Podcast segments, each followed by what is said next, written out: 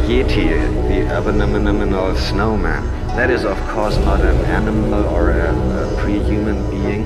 That is originally one of the shaman's gods. The real name is Banjankri. That means the shaman of the forest. So therefore, uh, nobody will ever find the Yeti in nature because you have to go in trance and then you can find the Yeti easily.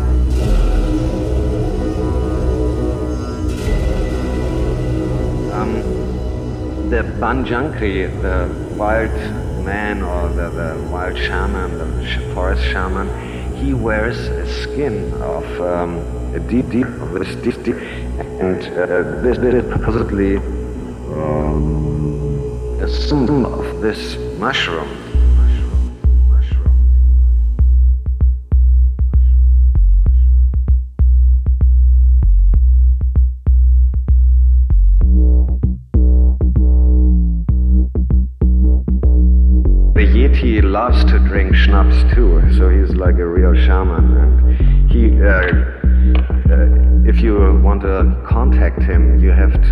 Some alcoholic offerings uh, in front of the forest.